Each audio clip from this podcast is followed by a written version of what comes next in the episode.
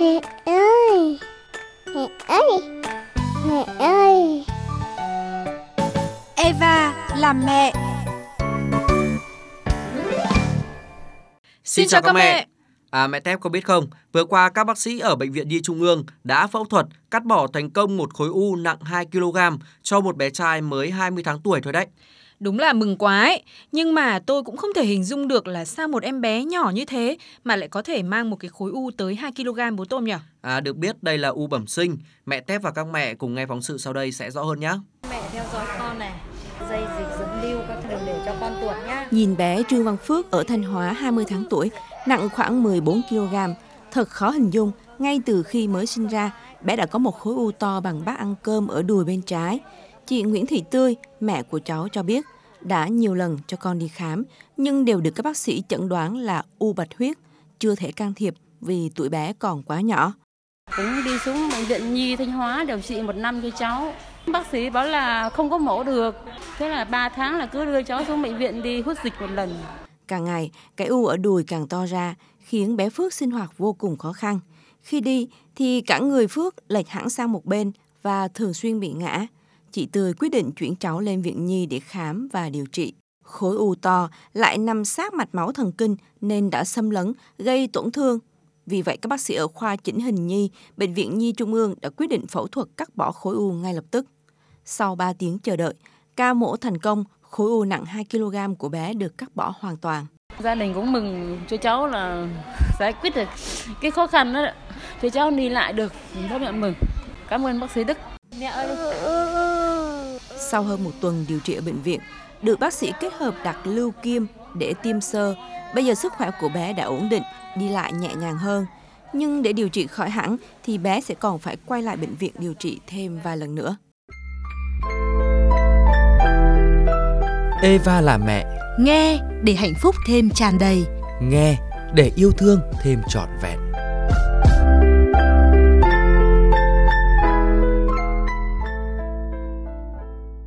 Tôm này, thế có nhiều trẻ bị u bạch huyết không? Theo thống kê của bệnh viện Nhi Trung ương ấy, trung bình mỗi năm thì có hơn 100 trẻ phải phẫu thuật cắt bỏ khối u này đấy. Uầy, thế thì một con số cũng không hề nhỏ đâu. Vậy thì tại sao trẻ lại bị bệnh này? Liệu có cách nào để phòng ngừa bệnh này hay không hả bố tôm?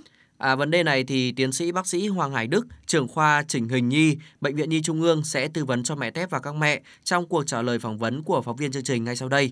Xin bác sĩ giải thích cho các mẹ được biết rõ hơn về cái bệnh u bạch huyết. Cái u bạch huyết thì ờ, thường nó là do nguyên nhân bẩm sinh, có thể là do người mẹ có thể nhiễm virus trong cái thời kỳ mang thai hoặc là nghiện rượu, có thể phát hiện từ ngay sau sinh hoặc trước sinh cũng có thể phát hiện được. Ngoài ra nó còn có những nguyên nhân do chấn thương hoặc do viêm, thường nó xuất hiện trước 2 tuổi. Tùy vào cái mức độ của cái khối u tức là nó chia làm 3 loại, mức độ có nhiều nang hay là một nang hay là nó ở bề mặt mà người ta có thể phát hiện sớm hay muộn. Nếu gia đình của các ờ, trẻ mà thấy có vùng đầu mặt cổ sưng biến dạng bất thường hoặc là vùng chi thể có những cái khối u căng phồng thì ờ, nên đến cơ sở y tế để được ờ, khám và loại trừ các cái bệnh cho các cháu. À, như vậy là cái u bạch huyết này nó có thể là ở nhiều cái vị trí khác nhau trên cơ thể của bé phải không ạ? Đúng rồi, u bạch huyết thì có thể ở nhiều vị trí, đặc biệt là hay gặp ở vùng đầu mặt cổ. Ngoài ra có thể ở vùng nách, vùng bẹn và có thể ở thân mình, chân tay. À, nếu mà không điều trị kịp thời thì bệnh cũng sẽ ảnh hưởng như thế nào đến sức khỏe của trẻ? Cái u bạch huyết này nếu ở vùng đầu mặt cổ không điều trị thì nó sẽ chèn ép vào những đường thở này và mạch máu này, đường uh, lưỡi miệng gây ra khó khăn về ăn uống cho cháu nữa. Thế còn đối với những cái u ở vùng ờ, chi thể hoặc là chân tay thì nó sẽ ảnh hưởng đến vận động của các cháu. Những cái trường hợp mà nó u ở vùng sọ mặt, đầu mặt cổ đấy, lâu quá thì nó có thể gây ra những cái biến dạng và nó có thể gây ra chảy máu, sưng cấp lên thì có thể ảnh hưởng đến đường thở. Cái tưới máu cho não nó bị ảnh hưởng. Đến mấy tuổi thì trẻ có thể phẫu thuật được ạ? Bệnh viện Nhi Trung ương thì bất cứ lứa tuổi nào cũng có thể phẫu thuật được nếu như mà tính chất của khối u nó xâm lấn quá là mạnh thì đều cần phải phẫu thuật sớm. Nhưng nếu những khối u nó không gây nguy hiểm đến tính mạng của trẻ thì có thể trên 6 tháng thì chúng ta phẫu thuật là tốt nhất. Lúc đó việc gây mê đỡ ảnh hưởng đến sức khỏe của cháu, đặc biệt là ảnh hưởng đến não của cháu. À, bệnh này có thể phòng tránh được không thưa bác sĩ?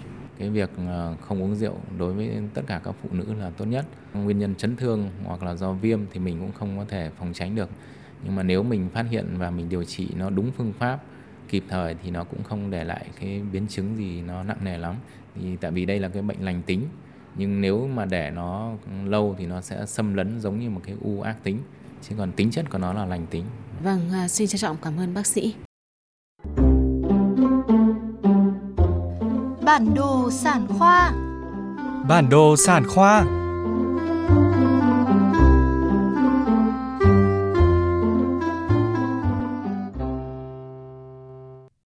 Cô em gái tôi đang nhờ đưa đi khám thai mà biết bao nhiêu phòng khám thế này. Mẹ tép tư vấn xem là có địa chỉ nào tốt không nào? Các cái bệnh viện chuyên về phụ sản ở Hà Nội thì thiếu gì? Ví dụ như là bệnh viện phụ sản Trung ương này hay là bệnh viện phụ sản Hà Nội đấy. Bố Tôm có thể tham khảo xem. Ôi, xa nhà em gái tôi quá. Nó ở khu vực phía Tây Hà Nội cơ. Ừm, khỏi lo xa nhé. Ở Hà Đông, Bệnh viện Phụ sản Hà Nội thì đã có thêm một cơ sở mới. Hôm nay bên vợ đi khám, muốn đến đây để làm các xét nghiệm. Mua việc khám thai và sẽ gặp bác sĩ tư vấn cho em. Vâng. 9 giờ sáng, các hàng ghế chờ trước cửa phòng khám Bệnh viện Phụ sản Hà Nội, cơ sở 3 tại số 10 đường Quang Trung, quận Hà Đông đã gần như kín chỗ. Tuy đông nhưng không ai sốt ruột. Em đến đây khám lần này là lần thứ 5. Cơ sở mới nên là trang thiết bị sạch đẹp và hiện đại. Biết là có cơ sở 3 thì ở gần hay là muốn đến để đăng ký khám. Em thấy dịch vụ máy móc ở đây tốt, bác sĩ rất là nhiệt tình, nhẹ nhàng, cũng tư vấn rất là tận tâm. Bác sĩ Phạm Xuân Trường, công tác tại Bệnh viện Phụ sản Hà Nội, cơ sở 3 cho biết, mục tiêu cung cấp các dịch vụ chất lượng cao cho cư dân khu vực Hà Đông và phía Tây thủ đô Hà Nội chính là yếu tố thu hút khách hàng. Khi bệnh nhân biết tới đã hưởng cái dịch vụ chăm sóc khách hàng của mình, đã hưởng cái dịch vụ khám và điều trị của mình thì cái số lượng bệnh nhân tăng lên chóng mặt, đó là cái sự ghi nhận về chất lượng ờ, chăm sóc và điều trị đối với lại cơ sở 3 đồng thời nó cũng đánh giá một phần về cái nhu cầu rất là lớn khu vực Hà Đông muốn được hưởng các cái dịch vụ khám và chữa bệnh của bệnh viện phụ sản Hà Nội mà lại không phải đi xa. Hiện tại, Bệnh viện Phụ sản Hà Nội cơ sở 3 đang là địa chỉ khám bệnh ban đầu về sức khỏe sinh sản cho cả hai giới, quản lý thai sản và bệnh phụ khoa. Thời gian tới, Bệnh viện Phụ sản Hà Nội cơ sở 3 sẽ tiếp tục mở rộng các dịch vụ chất lượng cao tới khách hàng như chia sẻ của bác sĩ Phạm Xuân Trường. Hướng tới triển khai nhóm dịch vụ mới đó là làm lại tầng sinh môn theo hướng chuyên nghiệp hơn. Ngoài ra một yếu tố nữa đó là chúng tôi sẽ tiến hành làm lại sẹo trên thành bụng của nhiều phụ nữ sau khi mang thai để lại một cái vết sẹo xấu. Với công nghệ mới chúng tôi sẽ có thể xử lý được triệt để bằng công nghệ laser, công nghệ làm lại sẹo. Một cái dịch vụ mà chúng tôi quyết tâm làm thế nào thì tốt nhất hướng tới sự hài lòng của khách hàng. Việc chăm sóc khách hàng hướng tới sự hài lòng là yếu tố quan trọng để hoàn thiện chất lượng khám chữa bệnh tại trung tâm. Điều dưỡng trưởng Trần Thị Thủy và các cán bộ tại đây đã thực hiện rất nhiều các hoạt động chăm sóc khách hàng với tiêu chí lấy khách hàng làm trung tâm. Triển khai các cái thông tin trên fanpage, website của bệnh viện triển khai thêm nữa, tổng đài đặt lịch khám qua điện thoại, tư vấn trực tiếp để hướng dẫn tất cả mọi thứ liên quan đến vấn đề mà khách hàng cần thăm khám. Ví dụ như thời điểm nào là thuận lợi nhất cho cái nhu cầu đó. Tập trung vào cái đổi mới chính phong cách. Những lời nói cử chỉ thì khách hàng cũng sẽ là trung tâm để chúng em hướng tới. Bằng những cái hành động rất là nhỏ thôi, như là ví dụ mưa thì sẽ có che ô cho khách hàng khi đi lên, hoặc là họ có thể cởi áo mưa. Và đây là một cái hình ảnh mà thực sự khách hàng đã cảm thấy rất là thoải mái thư giãn và nghe nhạc cùng đứa con trong bụng là điều các mẹ dễ dàng thực hiện khi theo dõi tim thai và cơn co tử cung bằng monitor sản khoa. Còn nếu không muốn thời gian chờ kết quả xét nghiệm trôi qua trong căng thẳng, các mẹ có thể lên tầng thượng, nhâm nhi một tách trà trong không gian ngập tràn cỏ cây, hoa lá. Điều nho nhỏ này thực sự sẽ là liều thuốc xóa đi những lo lắng, khiến cho buổi thăm khám trở nên nhẹ nhàng hơn.